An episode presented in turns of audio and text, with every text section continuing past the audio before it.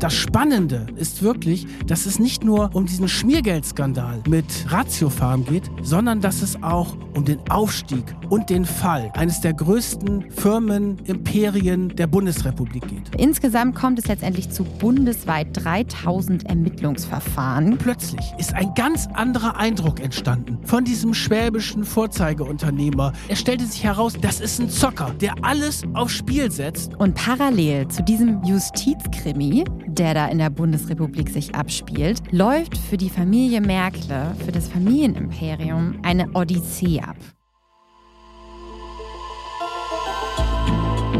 Macht und Millionen. Der Podcast über echte Wirtschaftskrimis. Hallo und herzlich willkommen zu einer neuen Folge von Macht und Millionen. Mein Name ist Solveig Gode, ich bin Wirtschaftsredakteurin bei Business Insider und mit mir im Podcaststudio sitzt Kajan Özgens, mein Podcastpartner und Chefredakteur bei Business Insider. Hallo Kajan. Hallo Solveig, schön eine neue Folge mit dir zu machen. Ich freue mich sehr drauf. Vor allen Dingen heute haben wir ein ganz neues Thema, was wir bisher überhaupt noch nicht behandelt haben. Ganz genau. Wir steigen heute das erste Mal in die Pharmaindustrie ein. Da haben wir uns bisher auch noch nicht so viel mit beschäftigt. Ist aber ein sehr, sehr spannendes Feld und auch sehr anfällig für Korruption, weil es um wahnsinnig viel Geld geht.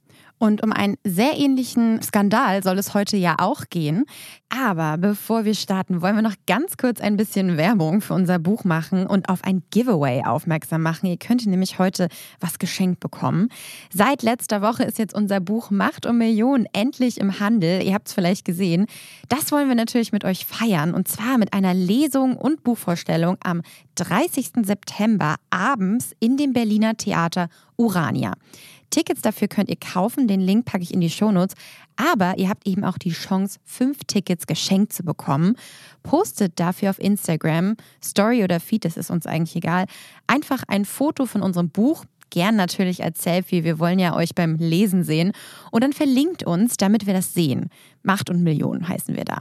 Dann kommt euer Name in den Lostopf. Und dann benachrichtigen wir euch am 19. September per Direct Message, falls ihr die Glücklichen seid. Viel Glück! So, jetzt geht's aber los mit der Folge. Und da wollten wir euch vorab gleich einmal fragen, vertraut ihr eigentlich Ärzten und Apothekern, wenn die euch Medikamente verschreiben, dass die immer das euch verschreiben, was in eurem besten Interesse ist? Schreibt uns da doch auch gleich mal eine Nachricht auf Instagram, da sind wir sehr gespannt. Bei den Image-Geschichten, wenn das abgefragt wird, bei den Umfragen unter den Berufen, dann landen die Ärzte immer weit vorne, wir Journalisten eher weit hinten. Also die Glaubwürdigkeit natürlich der Ärzte, die ist massiv. Und wenn ich mir vorstelle, ich habe vier Jahre studiert und hatte irgendwie einen Magister in der Hand und die sind im Endeffekt zwölf Jahre unterwegs, bis sie anfangen zu arbeiten. Also eine wahnsinnig lange Ausbildung, die dahinter steckt. Absolut, aber natürlich geht es ja auch um sehr viel Verantwortung in diesem Beruf. Ne? Es geht ja um Leben und deswegen ist das Vertrauen in diesem Beruf natürlich sehr, sehr wichtig.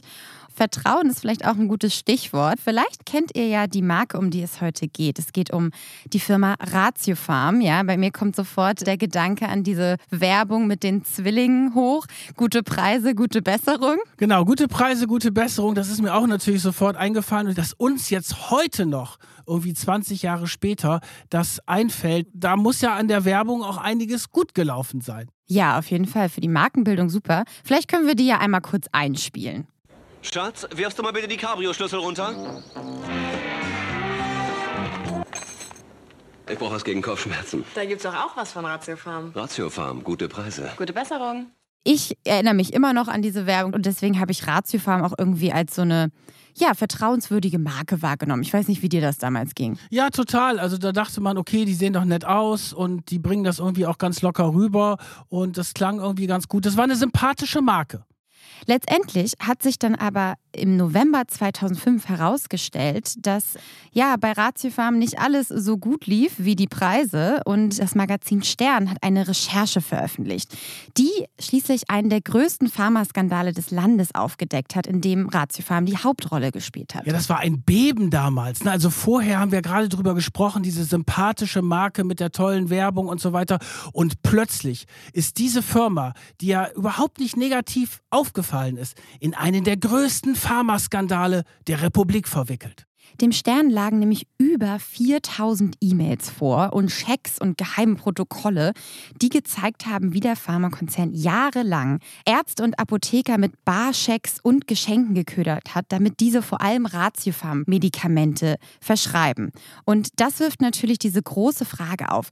Dürfen die Vertreter unseres Gesundheitssystems, Ärzte, Apotheker, dürfen und können die überhaupt bestechlich sein?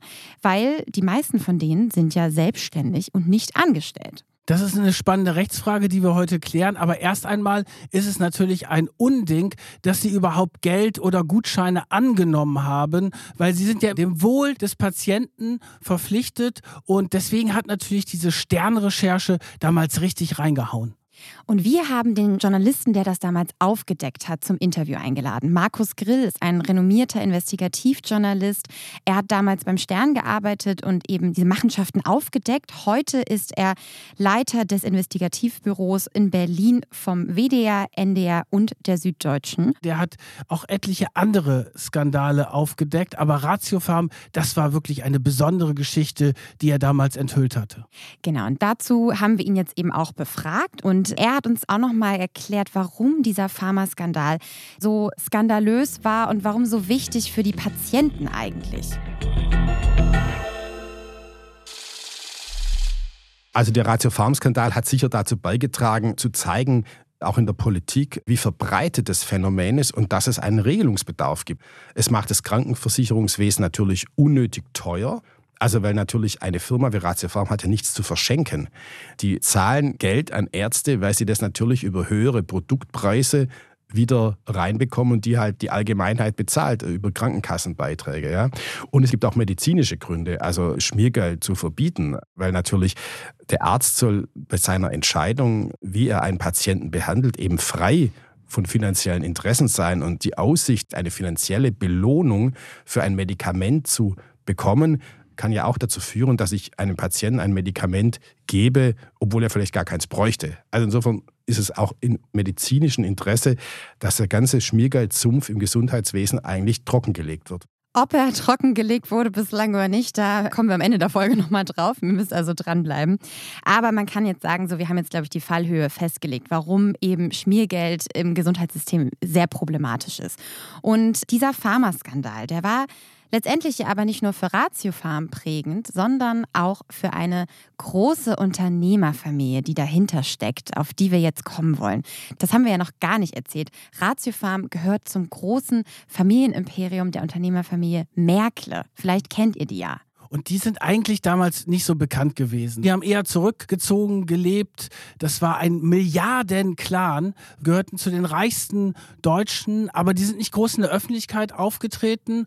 Und das Spannende an diesem Fall ist wirklich, dass es nicht nur um diesen Schmiergeldskandal im Zusammenhang mit Ratiofarm geht, sondern dass es auch um den Aufstieg und den Fall eines der größten Firmenimperien der Bundesrepublik geht. Gegründet hat die Firma letztendlich Adolf Merkles Vater. Adolf Merkel ist dieser Firmenpatriarch, um den es heute immer wieder gehen wird. Um einmal kurz die Fallhöhe festzulegen, der war zwischenzeitlich mal der fünfreichste Mann Deutschlands. Also der hatte sehr, sehr viel Geld. Und wir spielen bei dieser Geschichte übrigens auf der Schwäbischen Alb. Die Familie kommt aus Blaubeuren, das ist in der Nähe von Ulm. Und der Adolf Merkle hat 1967 die Firma seines Vaters übernommen. Damals waren es 80 Mitarbeiter, die haben ein paar Millionen Umsatz gemacht. Ja, vier Millionen aber schon. Immerhin vier Millionen, aber es war so ein, ja, so ein mittelständischer Betrieb. Er wollte aber mehr. Er wollte aus dieser Firma einen großen Pharma-Riesen formen und ist dann in die USA gegangen und hat dort eine Idee rübergebracht nach Deutschland, die es hier halt überhaupt noch nicht gab. Das erinnert mich so ein bisschen an die Aldis, ne? weißt mhm. du, mit dem Discounter-Prinzip. Das haben die ja auch aus Amerika geholt. Und er hat auch, er hat quasi die Billigpillen, die Discounter-Pillen, die hat er nach Deutschland geholt. Genau, er hat 1974 Ratiofarm gegründet. Das war so seine Idee und Ratiofarm war der erste Generika-Hersteller in Deutschland. Generika, was sind das? Das sind eben diese quasi Billigmedikamente. Also es sind Wirkstoffe, deren Patente abgelaufen sind. Das heißt, ein anderer Medizinhersteller hat vielleicht mal dieses Patent entwickelt für einen, ich sage jetzt mal Hustenlöser. Ihr kennt vielleicht ACC akut, das ist jetzt aber von Hexal. äh, ja, hat das entwickelt und dann läuft dieses Patent, ich sage jetzt mal 20 Jahre später ab. Und dann hätte Ratioform sagen können, okay, super, der Wirkstoff ist jetzt offengelegt, wir nehmen uns das und wir stellen das billiger her. Die Kosten sind dafür natürlich wesentlich günstiger, weil die ganze Forschung muss nicht bezahlt werden. Das ist ja wahnsinnig teuer immer. Und die ganzen klinischen Tests im Vorfeld müssen auch nicht gemacht werden. Das ist so eine Kopie, die du da machst. Aber es ist natürlich alles legal, logischerweise. Generika. Absolut. Es war auch eine Revolution. Es war eine Markt. absolute Revolution und es war auch eine gute Revolution. Und zwar, weil die Preise für die Medikamente dann plötzlich runtergegangen sind. Das heißt, wir alle, das ganze Gesundheitssystem, musste nicht mehr so viel Geld für Medikamente ausgeben. Ja, gute Preise, gute Besserung. Und ähm, das hat wirklich Ratiofarm damals revolutioniert in Deutschland. Und die waren da eben so die Ersten. Und das läuft alles total super für die Merkles. Und es ist eine Riesenexpansion. Sie wachsen sehr stark, erst in Europa, später auch noch nach Kanada. Und ja, vor allen Dingen auch die Krankenkassen und die Gesundheitspolitik in Deutschland hat sich auch darüber eigentlich gefreut, weil das eben die Kosten überall gespart hat. Und die haben wirklich einen riesigen Wachstum hingelegt über die Jahre. Der Merkel war dort so im Hintergrund, aber so viel ist darüber nicht bekannt geworden. Vor allen Dingen sein CEO, der war derjenige, der die Rendite vorangetrieben hat. Der hat übrigens dann später über den Merkel gesagt, der sei nachtragend, cholerisch, missgünstig. Das kam aber alles erst Jahre später. Erst einmal war das so eine schwäbische Vorzeige-Unternehmerfamilie. Und der Adolf Merkel hatte mit seiner Frau Ruth, Ruth spielt übrigens eine ganz wichtige Rolle, Ja. weil Ruth war nicht nur die Ehefrau von Adolf Merkel, sondern die war auch sehr involviert in das Unternehmen. Und die hat vor allen Dingen auf die Unternehmenskultur geachtet. Und zwar dahingehend, dass das alles so christlich, religiös, moralisch, ethisch verantwortbar ist. Also die haben die Messlatte, die ethische, moralische Messlatte total hochgelegt und Ruth hat dann doch, glaube ich, auch irgendwelche Andachtsräume dort auf dem Firmengelände in Blaubeuren installiert. Ja, da in der Zentrale in der Nähe von Ulm. Erst war das ja eben in Blaubeuren und dann irgendwann wurde es nach Ulm verlegt. Hat sie eben ja so Räume installiert, wo die Menschen beten sollten. Ich glaube, immer vor Dienstbeginn war das, oder? Ja, und dann hatten die auch immer welche Bibelsprüche gekriegt. Also wirklich so hatte das gedacht, oh Wahnsinn, die haben eine tolle Idee, führen diese Generika ein, wirtschaftlich total erfolgreich. Und dann ist das auch noch eine Unternehmerfamilie mit ja, moralischen Maßstäben, denen nicht der Umsatz und der Gewinn um jeden Preis so wichtig ist. Und es gab kaum, wir haben ja im Archiv nachgeguckt, es gab kaum irgendwelche Insiderberichte von Ratio Farm, wie das da wirklich behind the scenes läuft. Also die haben das dann aufgebaut und die haben vier Kinder gehabt. Die hatten eine Tochter, Jutta, die hatte von Anfang an mit dieser Firma überhaupt nichts zu tun. Dann der jüngste Sohn, Tobias, hatte mit der Firma auch nichts zu tun. Zwei Söhne, die sind in das Unternehmen mit eingestiegen. Das waren Ludwig und Philipp Daniel. Insbesondere Philipp Daniel spielt in dieser Folge eine ganz wesentliche Rolle. Und die haben so nach außen das Bild der Happy Familie abgegeben. So heile Familienwelt. Interessanterweise hat der Philipp Daniel dann mit einem Interview mal gesagt, dem Vater Adolf Merkel war immer dieses Mittagessen so wichtig. Das Gemeinsame in der Familie. Das gemeinsame Mittagessen, das gab es ja früher. Ne? Da ist dann der Vater nach Hause in der gekommen. Mittagspause. In der Mittags das kannst du ja heute gar nicht mehr vorstellen, Nee. dass du ein Mittagessen in der Familie hast. Ne? Also eigentlich ein schöner Gedanke und ich glaube, bis Abendessen ist das heute vielleicht. Aber es ist ja total ineffizient, in der Mittagspause nach Hause zu fahren und wieder zurückzufahren. Nein, also überhaupt nicht vorstellbar. Und der Philipp Daniel hat dann gesagt, das sei ihm so wichtig gewesen, weil dann hätte er mit seinen Eltern über die Firmenkultur gesprochen, über die besonderen Werte, dass es halt nicht um Rendite um jeden Preis geht, dass die Mitarbeiter geachtet werden. Und dann sei es auch eine unglaubliche Managementschule gewesen, weil der Vater wohl sehr viel doziert hat, welche Entscheidungen er wieder bei Ratio Farm getroffen hat. Und so nach außen wurde es dargestellt, als wenn das so unglaublich harmonisches Familienleben dort bei den Merkles gegeben hat. Das war die Fassade, die es über Jahrzehnte dort gegeben hat. so sehr harmonisch das nach außen aussah, genauso hart war Adolf Merkel aber auch im Business. Also das war ja wirklich ein eiskalter Geschäftsmann, der natürlich auch sehr doll auf die Zahlen geguckt hat. Klar, Werte waren auch wichtig, aber Zahlen waren auch wichtig. Kosten sparen, wo es geht. Niemand durfte übrigens erste Klasse fahren, der bei Ratiofarm gearbeitet hat. Er auch nicht selber. Er hat mal gesagt, ja, äh, nur weil man erste Klasse fährt, kommt man ja auch nicht schneller an.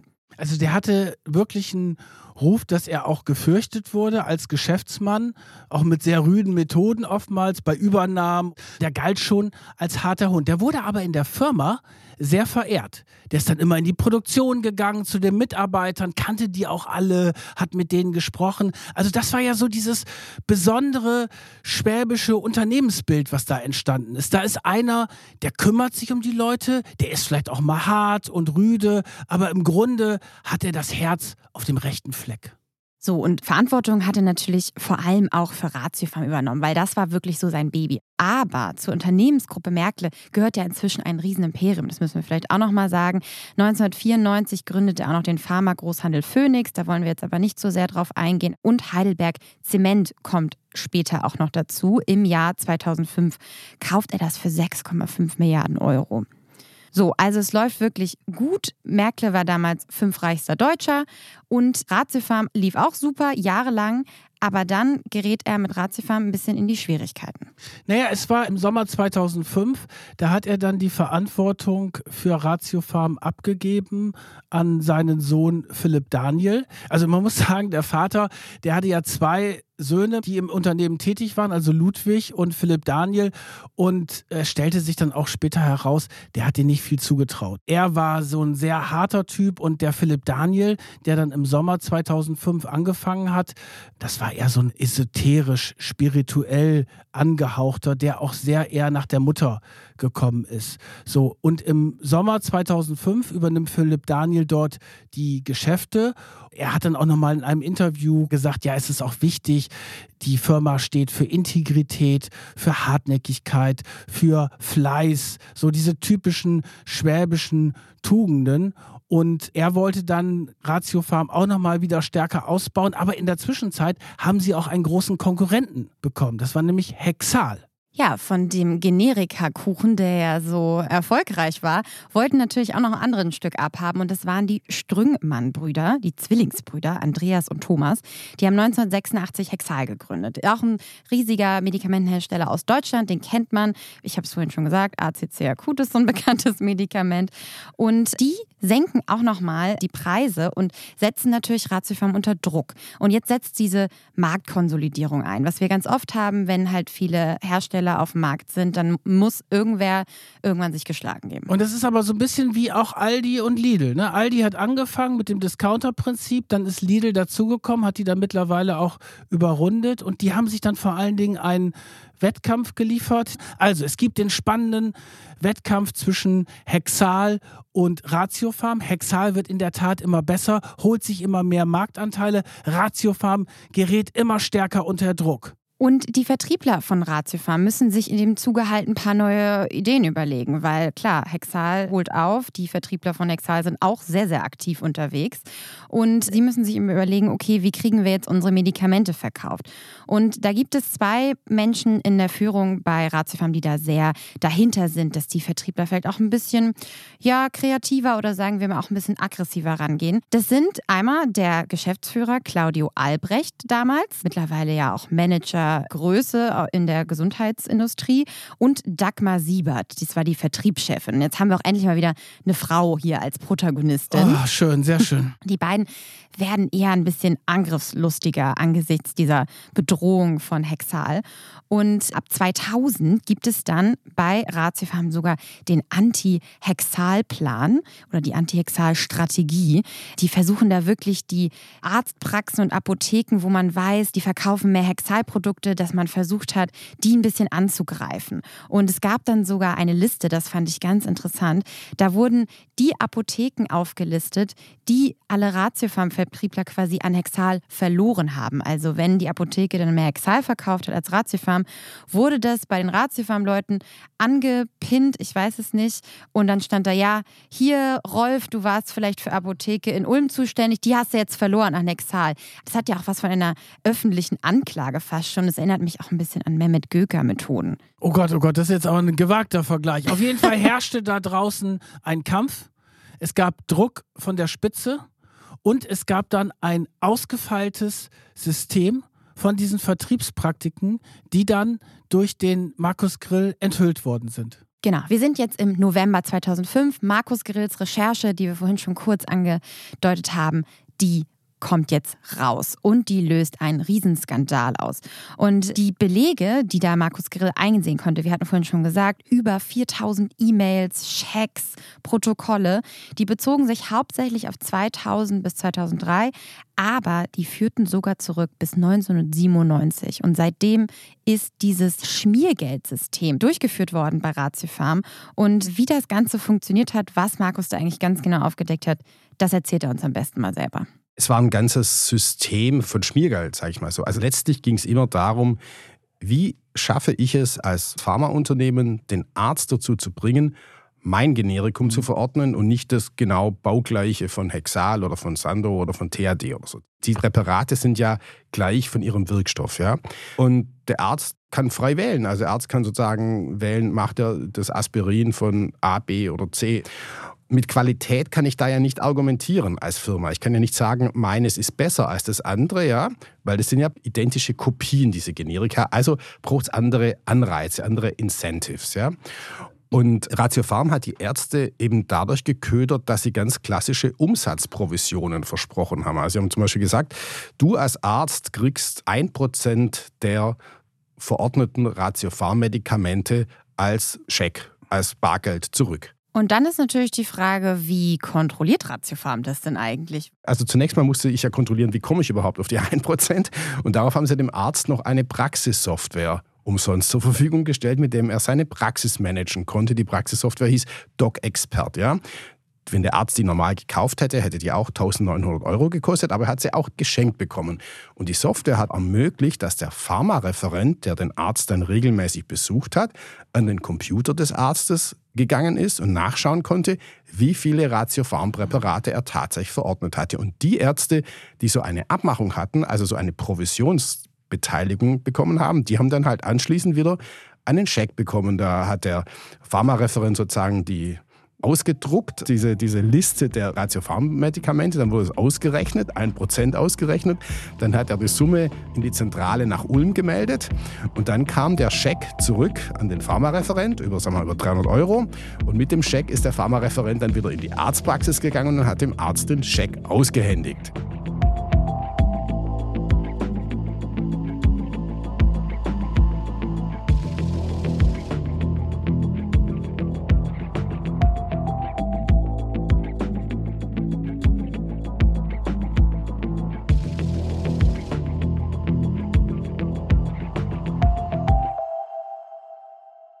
Wahnsinn. Klingt erstmal sehr lukrativ. Ja, aber es ist schon komisch, ne? wenn dann plötzlich der Vertreter reinkommt, mit dem Scheck wedelt, den übergibt. Das ist ja eine merkwürdige Situation für einen Arzt, der ja auch einen Eid übrigens leistet. Das ja. darfst du auch nicht vergessen, dass der plötzlich von diesem Pharma-Referenten jetzt den Scheck ausgehändigt bekommt. Und das lief jetzt nicht über irgendwelche Konten in Steueroasen oder auf irgendeiner Liechtensteiner Bank. Nein, der kam an, hat ihm den Scheck in die Hand gegeben, hat gesagt, zack, wir haben das ja gecheckt auf der Software, so und so viel hast du an Ratiofarm-Medikamenten verschrieben und das ist deine Belohnung dafür.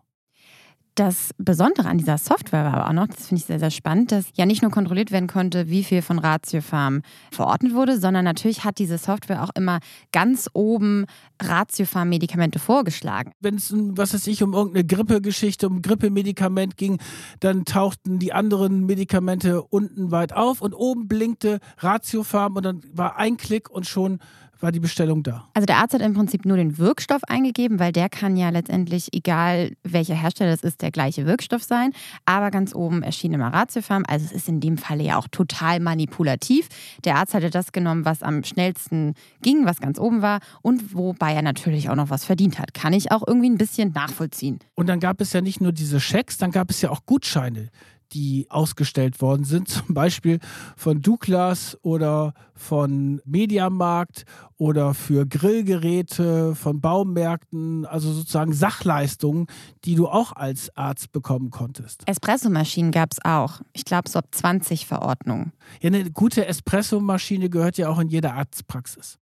Jedenfalls bekommen die Ärzte eben nicht nur Bargeld, Schecks, Espressomaschinen, Geschenke, sondern die bekommen auch noch Medikamente umsonst. Also sogenannte Ärztemuster. Insgesamt über 40.000 Ratiofarm-Packungen haben die Vertriebler immer quasi zum Verschenken gehabt pro Jahr. Muss man sich mal vorstellen. Und das fand ich auch super interessant, was Markus gesagt hatte. Die Vertriebler hatten dann natürlich diese ganzen Medikamentenpackungen zu Hause und die mussten sie ja irgendwo lagern. Deswegen hat man damals einen Vertriebler in der Pharmaindustrie daran erkannt, dass die Garage voll war und er sein Auto draußen parken musste. Weil die ganzen Medikamente drin waren. Ja, okay, das macht Sinn. Genau. So, für Ratiofarm fragt man sich natürlich, warum machen die das? Warum verschenken die so viel? Es hat sich natürlich für die total gelohnt, weil deren Preise in der Regel 15 Prozent teurer waren als die der Konkurrenten. Und dadurch hatten sie halt ein bisschen mehr Spielraum für diese Geschenke für die Ärzte und Co. Die Ärzte, was haben die mit den Gratis-Medikamenten gemacht? Die haben die doch dann auch verkauft. Richtig, die durften die verkaufen oder beziehungsweise halt verschreiben ne? oder auch nutzen, wie auch immer, rausgeben. Ja, haben dadurch natürlich auch nochmal irgendwie Geld verdient. Aber nicht nur die Ärzte haben natürlich verdient, sondern Markus hat auch noch aufgedeckt, dass auch noch Apotheker nach dem gleichen Prinzip daran verdient haben. Bei Apotheken gab es damals die Möglichkeit, Naturalrabatte zu gewähren. Also Naturalrabatte heißt einfach, der Apotheker bestellt, sag mal, 50 Packungen eines Ratiofarm-Präparats und bekommt dann noch 20 geschenkt dazu. Und diese Geschenkpackungen, die konnte er ganz normal bei der Krankenkasse abrechnen. Also wenn so ein, so ein Blutdrucksenker vielleicht 50 Euro kostet, ja, dann hat er auch diese Packungen, die er geschenkt bekommen hat, natürlich auch ganz normal bei der Krankenkasse in Rechnung gestellt. Das führte natürlich dazu, dass auch die Apotheker ein enormes Interesse hatten, natürlich diese Präparate den Patienten zu geben, die sie geschenkt bekommen haben. Also da hat man oft als Patient natürlich in der Apotheke erlebt, oh, das Präparat von der Firma habe ich jetzt nicht, aber ich habe was von Ratio Farm und kann Ihnen das von Ratio Farm geben. Sie können aber natürlich auch morgen nochmal kommen und dann kriegen Sie das eigentlich andere Präparat, aber das macht natürlich niemand. Und über diese Art und Weise haben Apotheker auch auf Kosten der Krankenkassen enorme Zusatzgewinne gemacht, die natürlich nicht vorgesehen waren. Was ich jetzt aber spannend finde, ist, im November 2005 erscheint die Recherche von Markus Grill im Stern und löst wirklich ein Beben aus. Selbst die damalige Bundesgesundheitsministerin ist erstaunt darüber, was dort alles für ein System vorherrscht. Wobei man muss ja sagen, das ist ja über Jahre gelaufen. Und einige umstrittene Vertriebspraktiken hat ja auch die Konkurrenz gemacht. Ich glaube, Ratio Farm hat sie am meisten krachen lassen, aber das war jetzt ja in der Branche jetzt nicht so das Riesengeheimnis. Nein, das waren auch nicht die einzigen. Also auch Hexal und Stada, da gab es wohl auch Berichte darüber, dass die auch mit solchen Softwares getrickst haben. Aber bei Ratio Farm gab es einfach die meisten Beweise. Wie reagiert Ratiofarm? Die haben ja jetzt den Philipp Daniel Merkle an der Spitze. Das ist ja der, der eigentlich für Werte steht, für Integrität. Ratiofarm im ersten Schritt weist alle Vorwürfe zurück, sagt, das ist eine mutwillige Rufschädigung und sie werden sich mit allen Mitteln dagegen juristisch wehren und sagen, naja, das ist überhaupt gar kein Skandal, das ist Praxis, in unserer Branche. Und sogar der damalige Ärztefunktionär Montgomery hieß der damals, hat auch gesagt, ja, das ist ja gängige Praxis. Also auch der Arztvertreter hat die Ärzte da so verteidigt und Ratiofarm auch verteidigt letztendlich und gesagt, das ist völlig normal. Dann, wenn Unternehmen dann in der Regel merken, dass es dann doch zu einem größeren Skandal in den Medien kommt, dann rudern sie ein bisschen zurück und sagen, es war ja ein Einzelfall. Genau, es war ein Einzelfall und diese Fälle liegen schon so lange zurück und das sei mittlerweile alles abgestellt gewesen.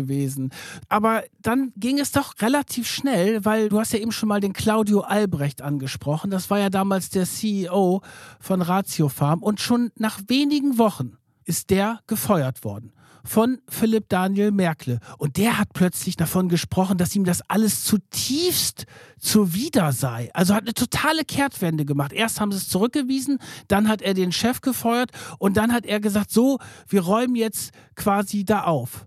Und auch die Vertriebschefin, die Dagmar Siebert, die wird auch erstmal degradiert und die stehe jetzt unter persönlicher Verantwortung und Führung von Philipp Daniel Merkle. Und er findet da ja auch noch andere sehr deutliche Worte. Zum Beispiel sagt er mal im FAZ-Interview, wir befinden uns in der unguten Situation der Schande. Und auch das Wort Schande ist ja auch so ein sehr Biblisches irgendwie. Ja, also. so als wenn er mit der ganzen Geschichte die ganze Zeit überhaupt nichts zu tun hatte. Dann hatte er auf den ersten Blick sehr viel Glück, weil die Staatsanwaltschaft in Ulm hat ein Ermittlungsverfahren eingeleitet, weil natürlich der öffentliche Druck auch massiv war und nur kurz danach sofort wieder eingestellt. Und da war natürlich Philipp Daniel Merkel sehr froh darüber. Aber dann hat er gesagt, okay, ich nutze jetzt quasi diesen Skandal, um Ratiofarm ein Stück neu zu erfinden, zum leuchtenden Vorbild in der Pharmabranche zu machen. Also und er selber hat sich da auch als Saubermann präsentiert. Ganz ein Saubermann war dann ja aber doch nicht, wie dann schließlich rauskam, oder? Naja, erstmal ist er nach außen gegangen und hat gesagt, wir müssen das jetzt nutzen als Neustart für die Branche. Und dann hat er sich überlegt, okay, ich mache jetzt die Werbung ganz anders. Ne? Zwillinge sind jetzt weg. Stattdessen mache ich jetzt so Image-Spots. Er ist dann selber aufgetreten und hat sich so ein bisschen als der Erlöser der Pharmabranche präsentiert und hat dann eine Stiftung gegründet, World in Balance, und hat gesagt, das Geld, was quasi vorher die Ärzte, die geschmiert worden sind, bekommen haben, das kriegen jetzt Hilfsorganisationen in Afrika. Und das war natürlich vom PR-Effekt eine Katastrophe, weil das kannst du doch nicht machen, dass du erst sagst, ich schmier die Ärzte und die kriegen Geld dafür und jetzt, oh nee, jetzt machen wir es anders, jetzt kriegen das die Menschen in Afrika. Eine Katastrophe. Den haben die dann auch in der Firma überhaupt nicht mehr richtig ernst genommen. Da sind ganz viele dann auch weggegangen von Ratio Farm. Dieser Philipp Daniel, der wollte, glaube ich, Gutes. Aber der ist da total am System gescheitert und der Vater hat irgendwann gesagt, jetzt reicht's mir hier mit dem spirituellen, esoterischen Quatsch. Wir müssen hier Geld verdienen, der Vertrieb muss funktionieren und im Endeffekt, glaube ich, war dem das eher unangenehm, dass man damals erwischt worden ist. Also Vater zieht die Reißleine, setzt seinen Sohn ab. Adolf Merkel ist immer noch der Firmenpatriarch und entscheidet immer noch. wen setzt er stattdessen ein? Ein CEO, der von Heidelberg Zement kommt, weil dem vertraut er anscheinend mehr als seinem Sohn. Und das haben wir ja ganz oft in diesen Unternehmerfamilien. Die eine Generation baut es auf, hat natürlich auch große Probleme mit dem Loslassen und sucht dann nach einem geeigneten Nachfolger oder einer geeigneten Nachfolgerin und setzt so hohe Maßstäbe an, dass das nicht gelingt. Aber wir müssen jetzt vielleicht nochmal wieder darauf kommen, wie es denn eigentlich mit dem Ärztebestechungsskandal Ja, unbedingt. ausgegangen ist.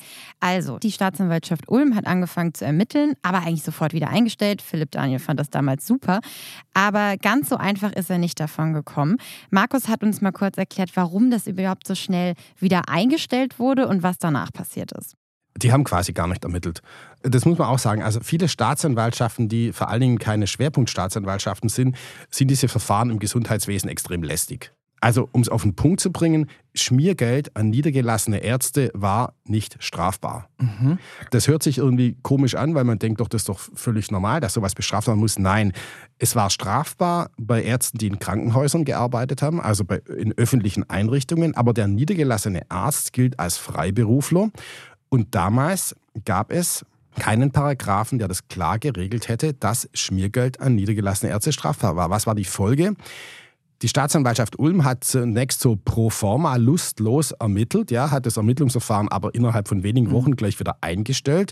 Und das ist ja auch etwas, was natürlich schwierig ist mit dem Gerechtigkeitssinn. Du hast ja Mediziner und die einen arbeiten in öffentlichen Kliniken, die anderen sind niedergelassen, die einen geraten in Korruptionsverdacht, äh, wenn sie solche Schmiergelder annehmen, beziehungsweise haben dann Probleme mit der Staatsanwaltschaft und die anderen kommen da einfach dabei raus. Ja, und da lag jetzt halt diese Grundfrage dahinter. Können und dürfen niedergelassene Ärzte bestechlich sein.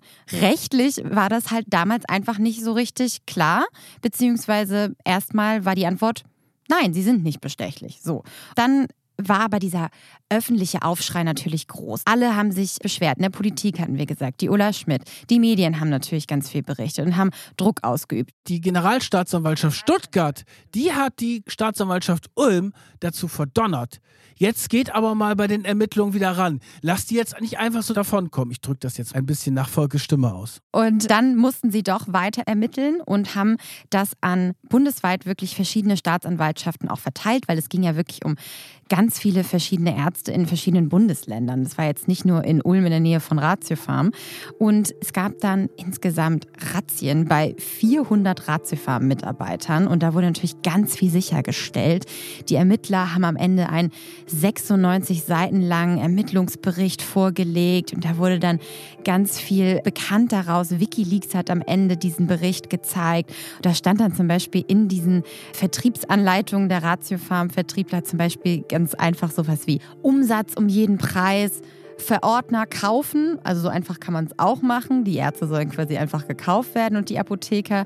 Und das hat halt einfach so ein bisschen gezeigt, wie da, ja, wie da damit umgegangen wurde. Insgesamt kommt es letztendlich zu bundesweit 3000 Ermittlungsverfahren. Wahnsinn. Also gegen Ärzte, Apotheker und gegen Ratio-Farm-Mitarbeiter. Genau, 3000 gegen Ärzte, 400 gegen Pharmavertreter wegen Betrugs und Untreue aber eben nicht wegen Bestechlichkeit. Hatten ah. wir ja schon gesagt, das ist ja die Krux juristisch. Und dann wurden aber doch Ärzte verurteilt, die kamen vor Gericht, also erstmal angeklagt und es gab dann auch Urteile gegen Ärzte. Genau, das erste Urteil war 2010 in Ulm. Das ging gegen zwei Ärzte, Dr. B und Dr. H nennen wir sie hier, um ihre Persönlichkeitsrechte zu wahren. Die hatten eine Gemeinschaftspraxis und an deren Beispiel kann man das ganz gut erzählen. Die haben zum Beispiel 8% des Herstellerabgabepreises als Umsatzbeteiligung bekommen und insgesamt so 19.180 Euro von Ratiofarm erhalten. 250 Ärzte haben sich nur geringfügig schuldig gemacht, wie man das nennt, und die haben Geldbußen akzeptiert. Da ging es um so 500 bis 2000 Euro aber diesmal interessanterweise wegen Bestechlichkeit. Also es hat sich dann über die Jahre eine Dynamik entwickelt, dass dann doch immer mehr Staatsanwaltschaften und auch Wirtschaftsstrafkammern teilweise sich diesem angenommen haben. Und erst dann, 2012, entscheidet der BGH aber, dass diese ganzen Urteile erstmal wieder hinfällig sind. Das Ulmer Ehepaar, von dem wir gerade gesprochen haben, die sind in der ersten Instanz verurteilt worden. Genau, die sind verurteilt worden. Die sind natürlich dagegen vorgegangen, weil sie ja gesagt haben, na, wir haben noch nichts falsch gemacht und alle anderen haben das auch gemacht. Kann jetzt nicht sein, dass wir jetzt die Bauernopfer dafür sind. Und dann hat der BGH 2012 eben gesagt, nee, ähm, Schmiergeld an Ärzte ist nicht strafbar. Und wenn die Politik das ändern will, dann müssen sie ein neues Gesetz dafür schaffen.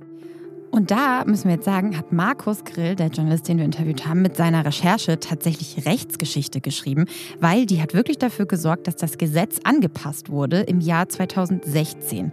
Wie genau, das hat er uns auch nochmal erzählt. Dann hat der Bundesgerichtshof entschieden im Jahr 2012, diese Urteile sind hinfällig. Schmiergeld an Ärzte ist nicht strafbar. Wenn die Politik Wahnsinn. das ändern möchte, dann muss sie es halt ändern. Ja? Erst vier Jahre später gab es dann einen neuen Paragraphen im Strafgesetzbuch, den Paragraph 299a und 299b, der eben Bestechung und Bestechlichkeit im Gesundheitswesen für niedergelassene Ärzte regelt. Und erst seit 2016, also jetzt seit sechs Jahren, ist überhaupt Schmiergeld an niedergelassene Ärzte strafbar in Deutschland? Das ist eigentlich ein Witz, also dass es so lange gedauert hat, bis Schmiergeldzahlungen an niedergelassene Ärzte strafbar sind. Das ist natürlich als Journalist dann auch ganz spannend zu sehen, was mit der eigenen Recherche passiert. Ne? Wenn dann wirklich Recherchen dazu führen, dass Gesetze eingeführt, geändert werden, dann ist das schon was Wunderbares. Also es gibt Konsequenzen für Ärzte und Apotheker, aber interessanterweise bei den Ermittlungen der Staatsanwaltschaft Ulm und auch anderen Staatsanwaltschaften kommt gegen die Ratiofarm-Mitarbeiter überhaupt nichts raus. Die Staatsanwaltschaft Ulm hat auch gegen Dagmar Siebert und Claudio Albrecht, also die Vertriebschefin und den damaligen Chef, ermittelt, jahrelang, aber dann auch irgendwann wieder eingestellt ohne Ergebnis. Also denen ist auch nichts passiert, die sind da relativ weich gefallen. Wir kommen später auch nochmal darauf zurück, was sie jetzt eigentlich heute machen. Und parallel zu diesem Justizkrimi, der da in der Bundesrepublik sich abspielt, läuft für die Familie Merkle, für das Familienimperium, eine Odyssee ab. Ja, das ist ein Wahnsinnsfall. Also wir haben ja vorhin davon gesprochen, dass der Adolf Merkle Ratiofarm aufgebaut hat, sehr erfolgreich, aber er hat auch noch andere Firmen mit der Zeit aufgekauft und übernommen und hat eine riesige Firmengruppe gehabt. Also wir sind jetzt im Herbst 2008. Die Firmengruppe von Adolf Merkle hat insgesamt rund 100.000 Mitarbeiter und macht einen Umsatz von 35 Milliarden Euro und ist damit eine der größten Firmengruppen der Republik. Aber die ist total verschachtelt. Diese ganzen unterschiedlichen Firmen, weil der schwäbische Vorzeigeunternehmer, der Adolf Merkle, nach außen war, das war er überhaupt nicht. Das war nur eine Fassade der hat dort diese Unternehmen übernommen, hat dann drauf geguckt, dass es sehr undurchsichtig ist, hat Verluste hin und her geschoben und es ging nach außen jahrelang total gut. Aber dann kam im September 2008 die Finanzkrise und die Pleite von der Lehman Bank. Und damit platzt im Prinzip das ganze Finanzkonstrukt, das sich Adolf Merkle aufgebaut hat. Naja, damals ist natürlich die Finanzwelt insgesamt untergegangen. Ne? Also ich meine, da sind Banken in Schieflage geraten, sind Börsenkurse abgestürzt, da haben Leute viel, viel Geld verloren. Und Adolf Merkle hatte halt seine Firmen, insbesondere Heidelberg Zement. Ich glaube, das ist jetzt eine ganz wichtige Geschichte, weil das war der größte Konzern. DAX-Konzern, Baustellen. Baustoffe, Zement, Beton, eine riesengroße Geschichte. Und er hatte kurz vorher einen britischen Konkurrenten für einen Milliardenbetrag übernommen.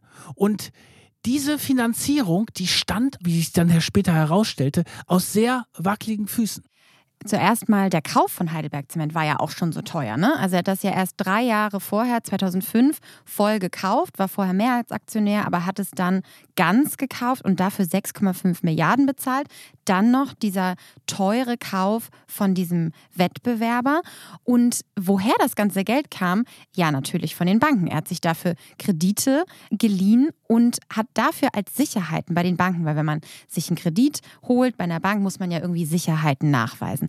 Und dafür hat er Aktien oh dargelegt. Oh Gott, das solltet ihr nie machen. Für einen Kredit als Sicherheiten Aktien nehmen, weil die können natürlich runterrauschen. Und das sind sie damals auch. Sein Aktiendepot ist nach unten gerauscht und plötzlich haben die Banken gesagt, ja, was ist denn jetzt mit den Sicherheiten? Und außerdem musste er natürlich auch die Kredite bedienen und plötzlich ist so eine Schieflage entstanden, dass das ganze Imperium kurz vor der Insolvenz stand. Aber die Banken, die wollen natürlich niemals ihr Geld verlieren und haben sich gedacht, okay, es waren insgesamt übrigens 30 Gläubigerbanken ja, involviert. Das war ein total undurchsichtiges Finanzgeflecht. Und dann haben die Banken sich alle an einen Tisch gesetzt und haben gesehen, oh, da haben wir jetzt aber alle ein Riesenproblem. Da könnten wir jetzt richtig, richtig viel Geld verlieren. Dann wurde erstmal gesagt, okay, wir lassen diese Firmengruppe nicht pleite gehen, da hängt viel zu viel dran. Er hat nämlich dann auch noch, das ist dann rausgekommen, er hat sich völlig verzockt mit VW-Aktien. Damals war der große Übernahmekampf Porsche und VW.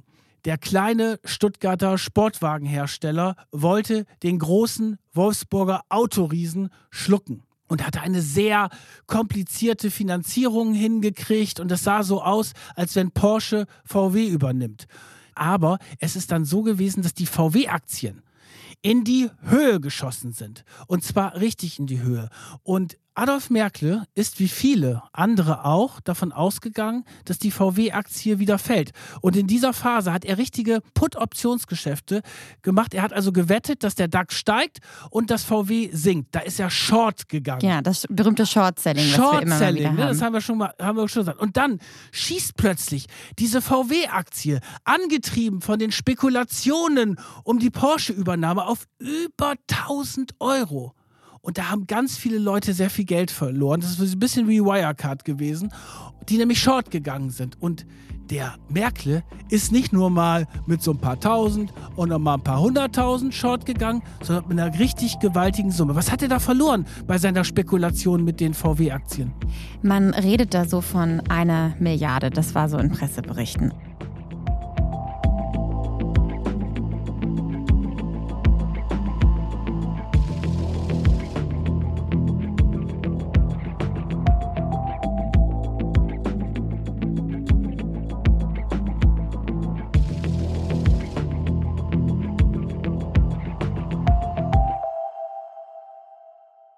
Eine Milliarde hat er verloren, aber die VW-Aktien an sich waren nicht nur so der Punkt, sondern es war das ganze Finanzkonstrukt. Und plötzlich ist ein ganz anderer Eindruck entstanden von diesem schwäbischen Vorzeigeunternehmer, der ja so viel Wert auf Moral und Werte legt oder so. Nein, er stellte sich heraus, das ist ein Daytrader, das ist ein Zocker, der alles aufs Spiel setzt. Das Ganze ist dann wirklich in eine dramatische Situation gekommen.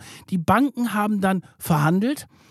Merkel selber hat sich Schuldenexperten ins Haus geholt, weil er stand wirklich kurz vor dem Ruin. Also das ganze Firmenimperium stand vor der Pleite, ne? Es war ein, ein, ein Wahnsinn. Er war quasi das prominenteste Opfer der Finanzkrise damals und es war wirklich die Frage, überleben diese Firmen und wie soll das eigentlich weitergehen? Und da gab es wochenlange Sitzungen, nein, monatelang. Es gab zum Beispiel diese schöne Anekdote, Ende des Jahres, Silvester, sind die Verhandlungspartner für eine Stunde an ihre Familien entlassen worden. Dann konnten sie einmal kurz mit Sekt anstoßen und dann ging es wieder zurück an den Verhandlungstisch. Und es ging im Endeffekt darum, wie können wir das so hinkriegen, dass die Firmen irgendwie gerettet werden können. Und es war relativ früh klar, dass die Perle dieses Imperiums, nämlich Ratiofarm, dass das als Tafelsilber verscherbelt werden soll.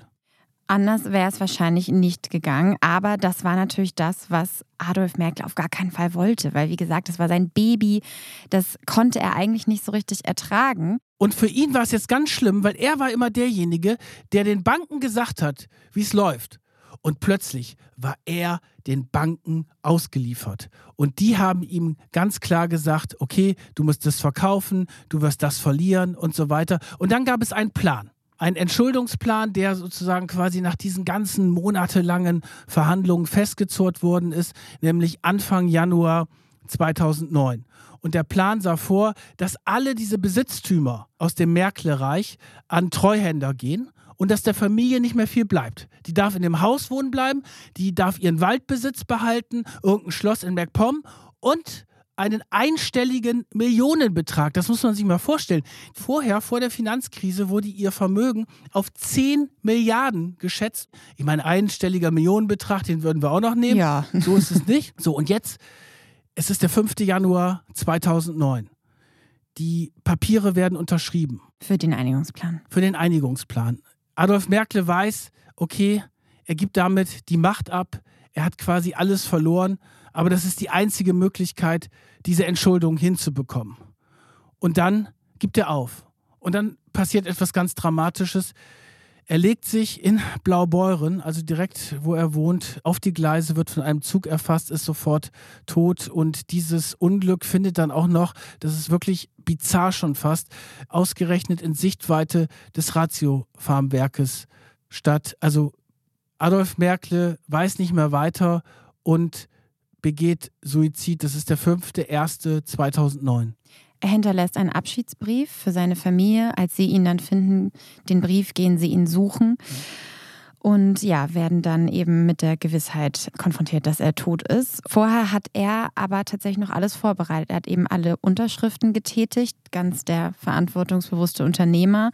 Aber für die Familie und für ganz Ratio Farm ist das wahnsinnig dramatisch.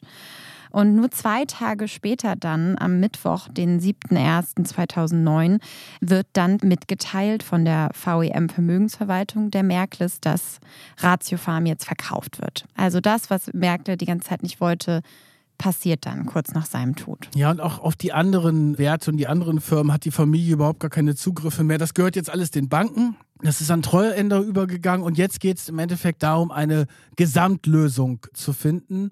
Und ich glaube, das können wir jetzt relativ schnell machen. Am Ende darf die Familie diesen Pharma-Großhandel Phoenix behalten, einen 25%-Anteil an Heidelberg Zement und Ratiofarm, quasi die Keimzelle dieses Familienunternehmens, wird dann nach langen Verhandlungen ein Jahr später an Teva, das ist ein großer israelischer Generika-Hersteller, für die Summe von 3,6 Milliarden Euro verkauft. Und mit diesem Verkaufswert und auch den anderen Veräußerungen gelingt es dann, ja, diese Firmengruppe zu entschulden.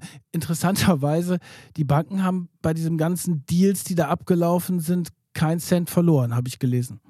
Ja, also es wird tatsächlich auch als eine so der spannendsten und komplexesten Umschuldungsverfahren der Bundesrepublik ja auch bezeichnet. Also schon interessant, was da auch alles klappen kann, wenn alle sich an einen Tisch setzen. Und da muss man auch sagen, da hat der Ludwig Merkle, der andere Sohn, der die Vermögensverwaltung, also diese VEM-Gruppe geleitet hat, der hat das da ganz gut hinbekommen. Man sagt im Nachhinein so, dass sein Vater wohl sehr stolz auf ihn gewesen wäre, wenn er das noch mitbekommen hätte. Ja, der hat ihm ja nicht viel zugetraut und da hat er wirklich sehr viel Verantwortung übernommen. Bei Philipp Daniel lief es nicht so gut.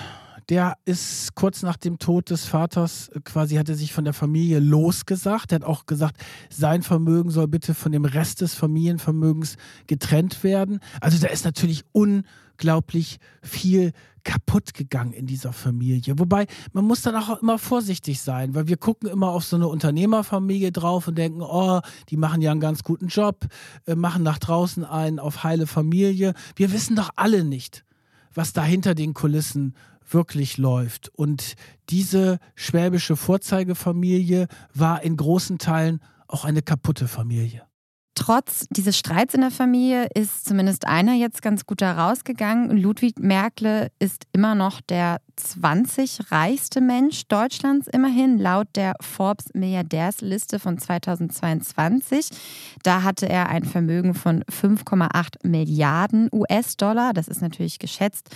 Da der Stand Dollar-Euro ja heute fast der gleiche ist, können wir von ungefähr 5,7 Milliarden Euro sprechen. Ja, wie viel Philipp Daniel jetzt noch äh, besitzt, das weiß man nicht. Der ist da nicht mit drauf auf der Liste. Er ist ziemlich abgetaucht. Es gibt von ihm jetzt eigentlich auch nicht mehr viel. Er hatte eben diese Stiftung gegründet, das hattest du schon gesagt. Aber aus diesem operativen Geschäft ist er komplett raus. Und die anderen beiden Kinder, ja sowieso, die hatten sich ja eh nie in der Öffentlichkeit wirklich gezeigt. Ich finde den Fall von Philipp Daniel wirklich sehr tragisch, weil der ist ja wirklich mit anderen Ansprüchen da auch rangegangen. Also genau kontraproduktiv zu seinem Vater, weil bei seinem Vater stellte sich dann angesichts dieser Zockerei mit den VW-Aktien auch plötzlich ein ganz anderes Bild dar. Und der Philipp Daniel, der so christlich, ethisch, moralisch unterwegs war und er hat dann auch so Veranstaltungen gemacht, als er noch Ratiofarm war, wo er gesagt hat, ja, wir müssen an das Gute im Menschen glauben. Wahrscheinlich, so ist meine Interpretation, war er für diese teils ja auch brutale Wirtschaftswelt einfach zu weich. Das ist natürlich aber alles Spekulation. Wir kennen ihn ja gar nicht, wir haben ihn nie getroffen. Du hast ihn auch nicht getroffen. Ne? Nein, ich habe ihn nicht getroffen. Und ich finde auch, dass man tatsächlich über diese ja, vermeintlichen Standards in der Wirtschaftswelt, dass nur harte Hunde durchkommen, muss man ja eigentlich auch mal kritisch reflektieren. Und vielleicht war das einfach auch noch eine andere Zeit. Es hat sich ja auch viel geändert in der Arbeitswelt. Ich finde das total interessant, auch in diesem ganzen Leadership-Bereich. Ich meine, ich habe noch erlebt, dass Chefredakteure dann anerkannt worden sind, wenn sie laut gebrüllt haben und Aschenbecher durch den Newsroom. Ja geschmissen haben. Das ist Gott sei Dank nicht mehr so. Das gibt es heute nicht mehr. Aber das ist erst ein paar Jahre her, dass so diese cholerischen Führungspersönlichkeiten als besonders clever und positiv dargestellt ja. worden sind. Und heute brauchst du einen kooperativen Führungsstil. Du musst auf Wertschätzung setzen. Und diese Patriarchen, die das alles bestimmt haben, die die Macht nicht abgeben wollten, die passen heute in die Zeit überhaupt nicht mehr rein. Aber äh, was leider immer noch in die heutige Zeit scheinbar reinpasst, ist ja das Thema Korruption und Bestechlichkeit in der Pharmaindustrie, weil natürlich hat sich da gesetzesmäßig einiges verändert. Aber es ist immer letztendlich immer noch so, dass Korruption da am Start ist. Ich meine, das ist eine Industrie, in der jedes Jahr zwischen 300 und 400 Milliarden Euro allein in Deutschland umgesetzt werden. Und wir kennen es überall da, wo sehr, sehr viel Geld fließt, ist das Risiko dafür einfach sehr hoch.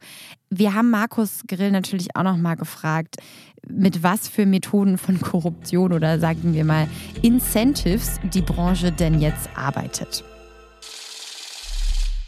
Ich glaube, im Fokus von Pharmaunternehmen sind heute sehr viel mehr Fachärzte. Also weniger Hausärzte, die Generika vielleicht verordnen, sondern mehr Fachärzte, wo sehr teure Präparate zum Einsatz kommen. Da geht es vor allen Dingen darum, einen Arzt überhaupt vom Nutzen eines Präparats zu überzeugen, also sagen, mein Medikament ist besser als ein anderes Medikament.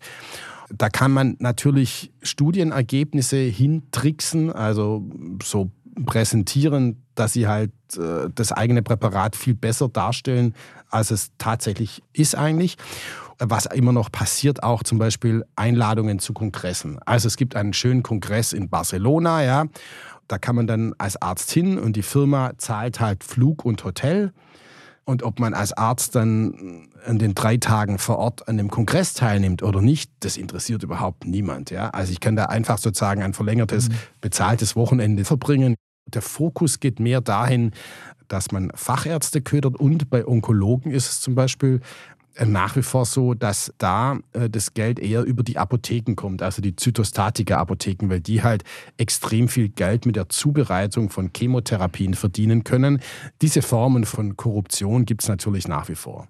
Es ist jetzt aber auch nicht so, dass jeder Ärztekongress quasi eine Veranstaltung zur Bestechung ist. Also ich will jetzt einfach auch mal am Ende dieser Folge eine Lanze brechen für die Mediziner. Und davon gibt es sehr, sehr viele da draußen. Die überwiegende Zahl, davon bin ich überzeugt, die sich nicht bestechen lassen, die sich Tag und Nacht um ihre Patienten kümmern und sorgen und denen es besonders wichtig ist, dass diesen Patienten besser geht.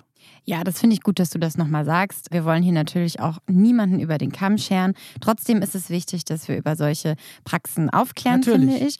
Also Markus Grill sagt ja letztendlich auch, ja, diese Vorstellung, dass das Gesundheitswesen jetzt einmal sauber ist und dieser Korruptionssumpf da ausgetrocknet ist, ist das natürlich ein bisschen naiv. Für mich ist aber auch der zentrale Punkt, dass letztendlich einfach niemand so richtig da ist, der die Interessen der Patienten so wirklich vertritt. Weil klar, wir könnten denken, das sind die Krankenkassen, aber wir haben schon kurz gesagt, die achten eigentlich auch nur auf ihren eigenen Nachteil gegenüber anderen Krankenkassen, wollen da auch nicht wirtschaftlich benachteiligt werden. Und wenn die Preise für Medikamente steigen, dann erhöhen sie halt einfach den Zusatzbeitrag für uns. Das ist ja jetzt auch wieder in der Diskussion. Und letztendlich wird es dann auch an uns einfach weitergetragen. Wenn ihr da noch Ideen habt äh, zu Folgen zum Gesundheitssystem und äh, Pharmaindustrie, schickt die uns immer gerne. Wir freuen uns über Themenideen, Folgenideen.